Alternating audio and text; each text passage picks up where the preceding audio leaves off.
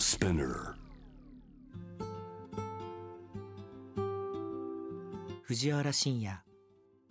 新東京漂流。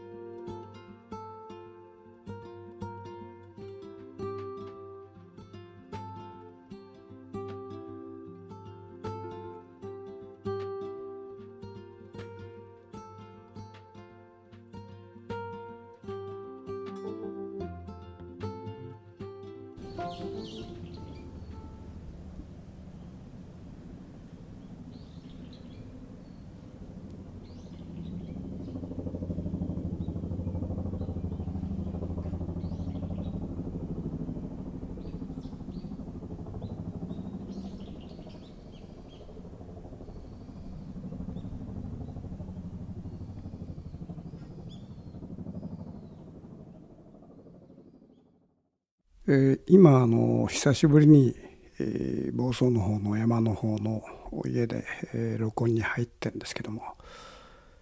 えー冒頭にあのヘリコプターの音が入ったでしょう。これちょっと外に出てですねあの録音して今すぐ帰ってきたんだけどもここのあの房総の方のね家の上空は、えー立山方面の自衛隊基地それと羽田からの外国航路の航空路に、なってんですね。で航空路っていうのはあの仮にまあ羽田から飛び上がって、えー房総半島を横断したとしてもこれどうやらね日によってあのやや数キロずれることがあるんですね。だからこの完全に真上を飛ぶようになった時にはかなりもう頻繁にその飛行機がおそらくねこれ数分おきかなかなりまあおそらくこれ千数百メートル上空を飛ぶような感じかな。まあ、今はちょうどそのコロナ時代だから飛行機の運航が非常にこのおまばらになってんだけども、えっと、今この飛行機、まあ、今さっき聞こえてたのはおそらく自衛隊からのやってきたそのヘリコプターの音だったんだけどもこの空の音っていうのはね結構ね怖いことがあるんですね。例えばあのウクライナ今ちょうど戦争に入ってるウクライナの、えーキエフの市民が、えー近く方からさっと出てきて、えー飛行機の音が鳴るとそうするとサイレンが鳴ってまたこう僕方に隠れるという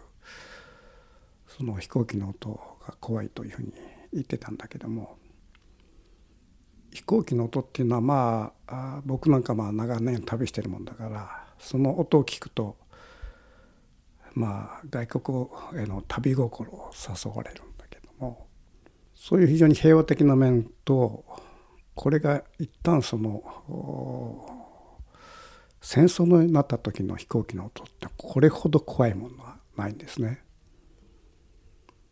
上空を飛んでる飛行機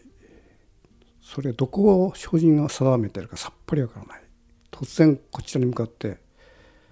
えー、機銃掃射が始まるかもしれないし爆弾が落ちてかもしれないっていうような非常にこの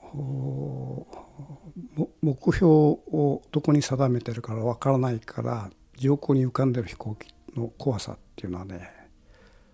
本当あの底知れぬものがあっで僕はあの1944年生まれだからこの飛行機の音を知ってんのね。で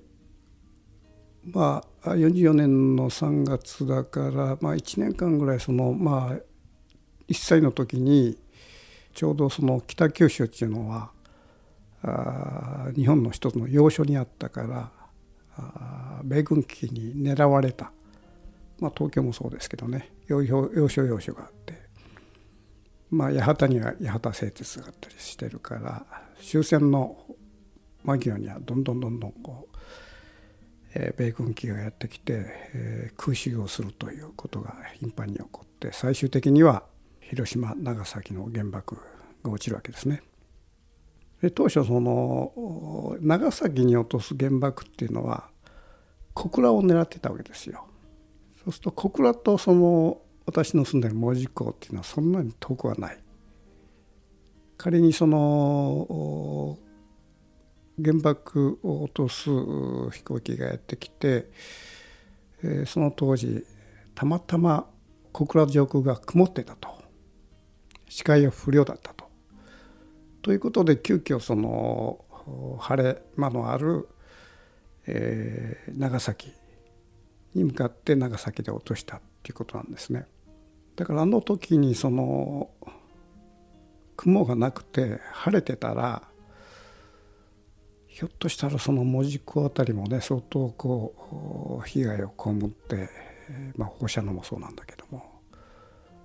まあ、僕自身もね何らかのこの災害に遭っているかもしれないというそういう状況があったわけですね。それで僕らはまあ門司港という一つの,、まあ、あの港町の要所だったから当然その空襲に狙われてえまあ、焼夷弾がねどんどんどんどん落ちてくるわけですよ。で焼夷弾ってのはこれまあ火の玉ですよね。火の玉を落として下界を焼け野原にするという、まあ、そういう焼夷弾がどんどん落ちてくるという状況の中で、えー、僕はその家族と共に山口県のちょっと裏側に、えーまあ、疎開をしたんだけどもその山口県の疎開した方からでもですねあの夜飛行機が飛んできて、えー、焼夷弾を落とすとですね向こうの方がわーっと赤くこう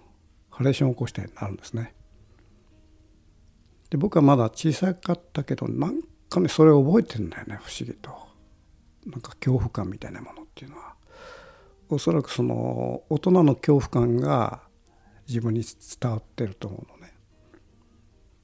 で実際そのドーンっていう音とか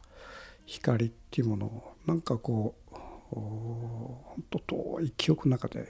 覚えててその恐怖感とともにね今そのちょうどウクライナ戦争の中で、えー、飛行機がどんどんどんどんこうやってきて、え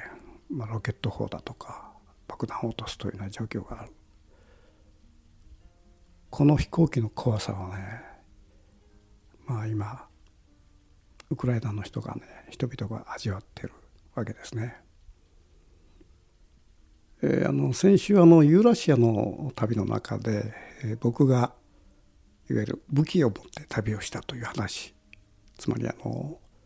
ショットガンという大げさなものを持ってね旅をしたという話をしたんだけども。そのポッドキャストを収録している最中にまさにその最中に、えー、ウクライナ戦争、まあ、ロシアの軍隊がそのウクライウクライナに国境を越えて入っていくという局面があって、えー、そのいわゆるこう状況とですねえ自分が武器を持って旅していたということのこの流れがね妙にこうリンクして、えー、そのままちょっとウクライナのことを話そうかなと思ったんだけどまあそのままこう、えー、ショットガンのね旅の話をしたのね。でこの今こういう戦争のご時世でまあこの武器ですよね。この武器っていうのは本当にねあの複雑な物体っていうかおそらくあの日本人1億数千万人の中で、えー、そういう、まあ、はじき、飛び道具をね持った人ってのはまあほとんどまあ100%に近いぐらい、まあ、見たこともないだろうと思うんだけどね。だからその武器をそういう飛び道具を所有した時の感覚っていうのはおそらく誰も知らないわけですよ、まあ、日本人の場合はね。で僕はたまたま旅の中で若気の至りっていうか、えー、過剰防衛っていうかそういう形でその、ショットガンっていうまあピストルの親玉以上のものをね持って旅をしたわけだけどもこの武器を携えるっていう時のそういう状況のね人間の感性感覚っていうかなこれはね丸腰で生活している丸腰で旅をしているという場面と全く違った感覚になるのねこれ。不思議なことに。まあ一つはこれはアームスいわゆる手の延長というように自己拡張。自己拡大っていうかガーッとこう巨人自分が巨人になってしまった感覚。巨人になってるような感覚がある。だからどこどこを旅してもどこの街が歩いてても周りの人間見ても全然その何の怖さも感じなくていわゆる一番自分がなんかこうこの中であの力を持ってるみたいなね感覚に陥っちゃうわけですよ。それでついこのいろんなこう出過ぎたことをやってしまうっていうようなこともあったりですねまあ逆にこういうその武器を所有していることによって非常に危ない局面を、まあ、助けられるっていうかな武器に。そういうこともねこの前もお話しした中にもあったんだけども。逆に言えばその武器を持つことによって、えー、この武器っていうのは当然これは引き金があって、えー、引き引くと弾が出る。その弾は何のための弾かっていうとこれは殺すための弾でしょう。その殺すっていうのは対象は当然これは人間なわけですよね。だから武器って非常に不思議な物体で引き金を引いてその弾はどこに飛んでいくかっていうと人間に飛んでいくとそういうその意味で、えー、非常にまあ怖いそれとねこの武器の不思議っていうのは所有すると何て言うかな使いたいと欲望欲望がね出てくるんだよねこれ。これは物騒な話なんだけどもそういうその武器を所有まあピストルなりショットガンなり懐に入れると、まあ、自分が大きくなったような気持ちと同時にその使いたいなっていう欲望が出てくる。まあ、そういう意味でその武器っていうのは非常にそのプラスマイナスっていうか自分の身を助けると同時にその攻撃本能をこう誘発していくっていうかまあ、そういう意味でねその今ウクライナ戦争があってんだけども当然これはねいわゆる一人の人間を国家としてなぞらえた場合にこの地球上の200カ国近い国々のほとんどが武器を所有してるわけですね。ということはその一国でありながら人間が武器を持った時の感覚っていうのはね一人の人間が、えー、ショットガンなりピストルを持った感覚と似てるじゃないかと。いわゆる武器を持って大量に保有した場合はそれを使いたいという欲望欲求っていうものがどっかにこう内在してしまう。それと同時にまあ他者から責められないというその防御。それでは安心感を持つということなんだよね。ただ僕は旅の中で最終的にはそのショットガンを持つことの危険性っていうかな身の危険性があると下手な嫌疑をかけられて下手もうまずい場合はこれ一生こう牢屋に入らなきゃいけないというようなこう状況も訪れなくはないというそういうその局面の中で、えー、最終的にはまあショットガンをね売り払って旅をするわけだけどもそのショットガンを持って旅した時それから売り払った時の後の感覚これがねほんとカラッと変わるんですね。よくまあ身も心も軽くなるっていうけど本当その言葉通りでね実際にまあショットガンと重いっていうこともあるんだけどもそれまでずっとこう自分の重いものを背負ってる感じがねさっとこう軽くなって本当身も心もすごく軽やかになっていくんですね。いわゆるこれも一つの自由だと思うんだけどもその自由を確保して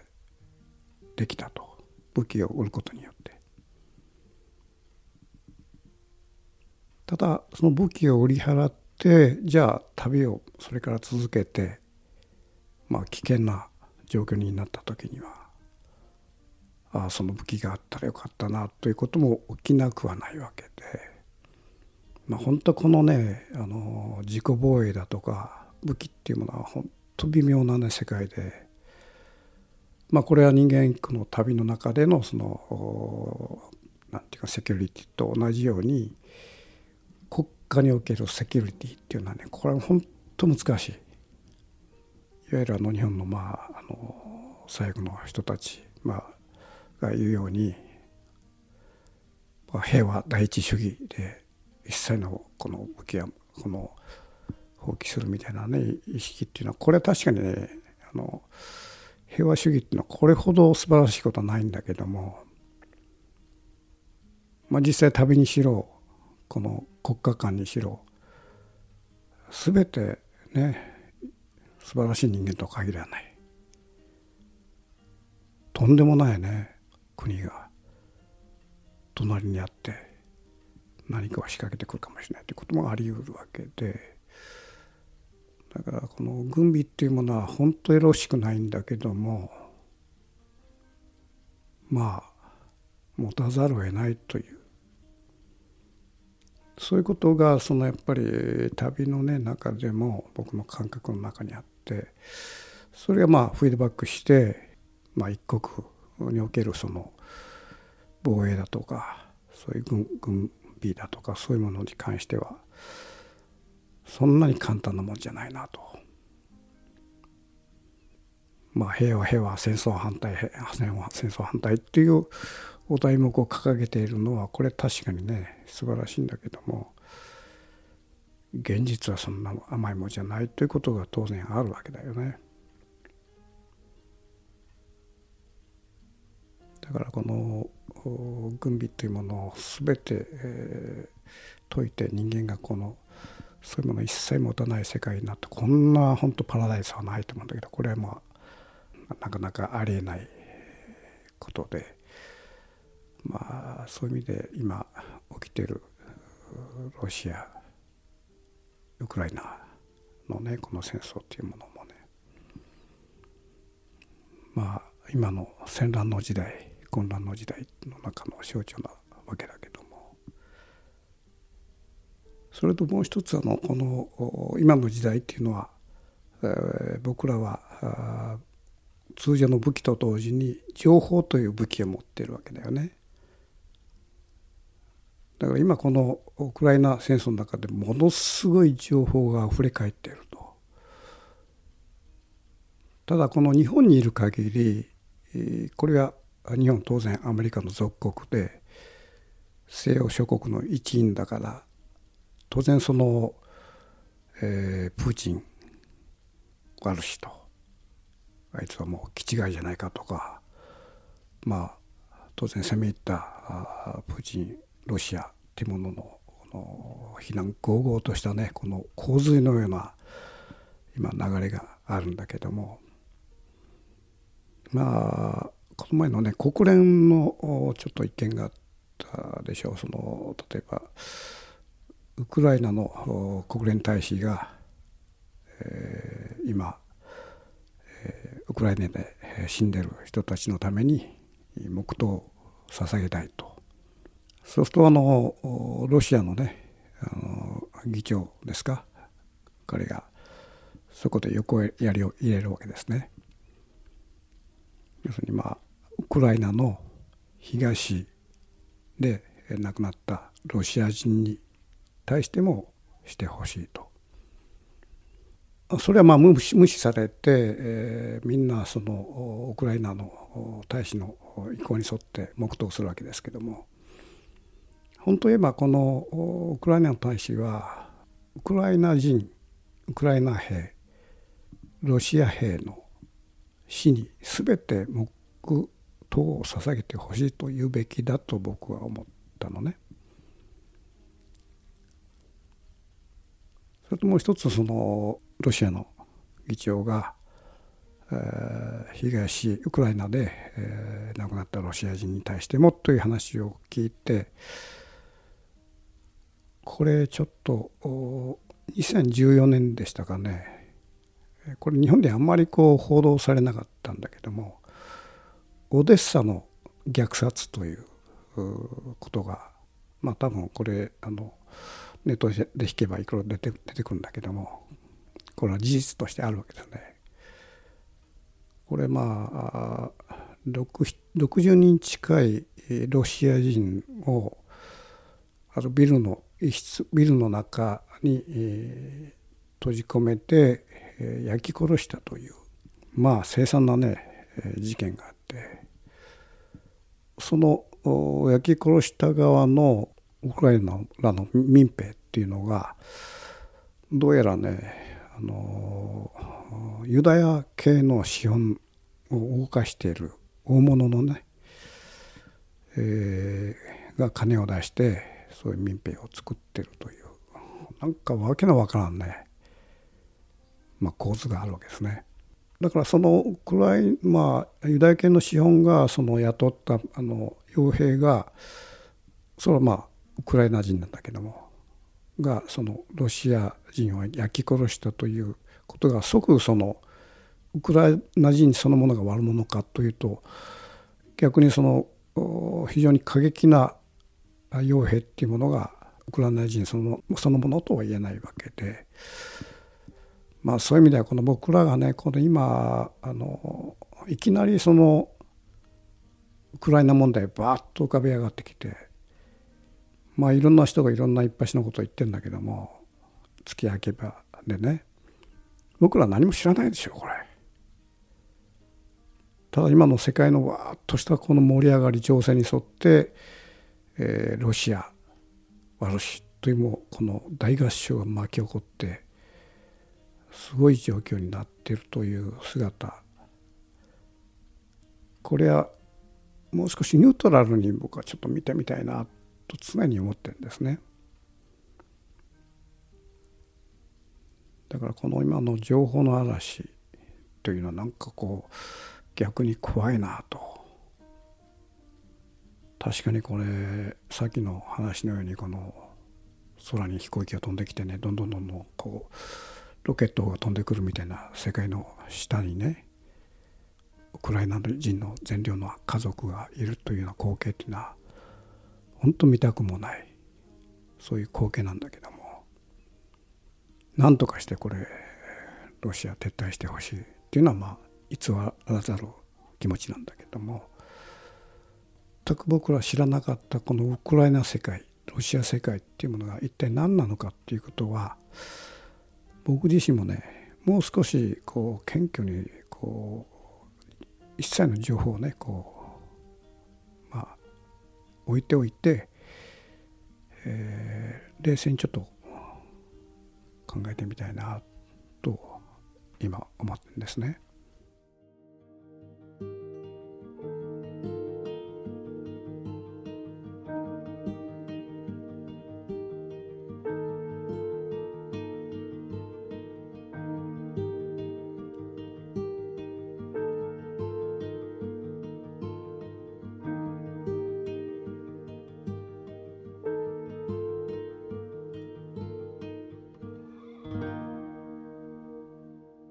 藤原信也。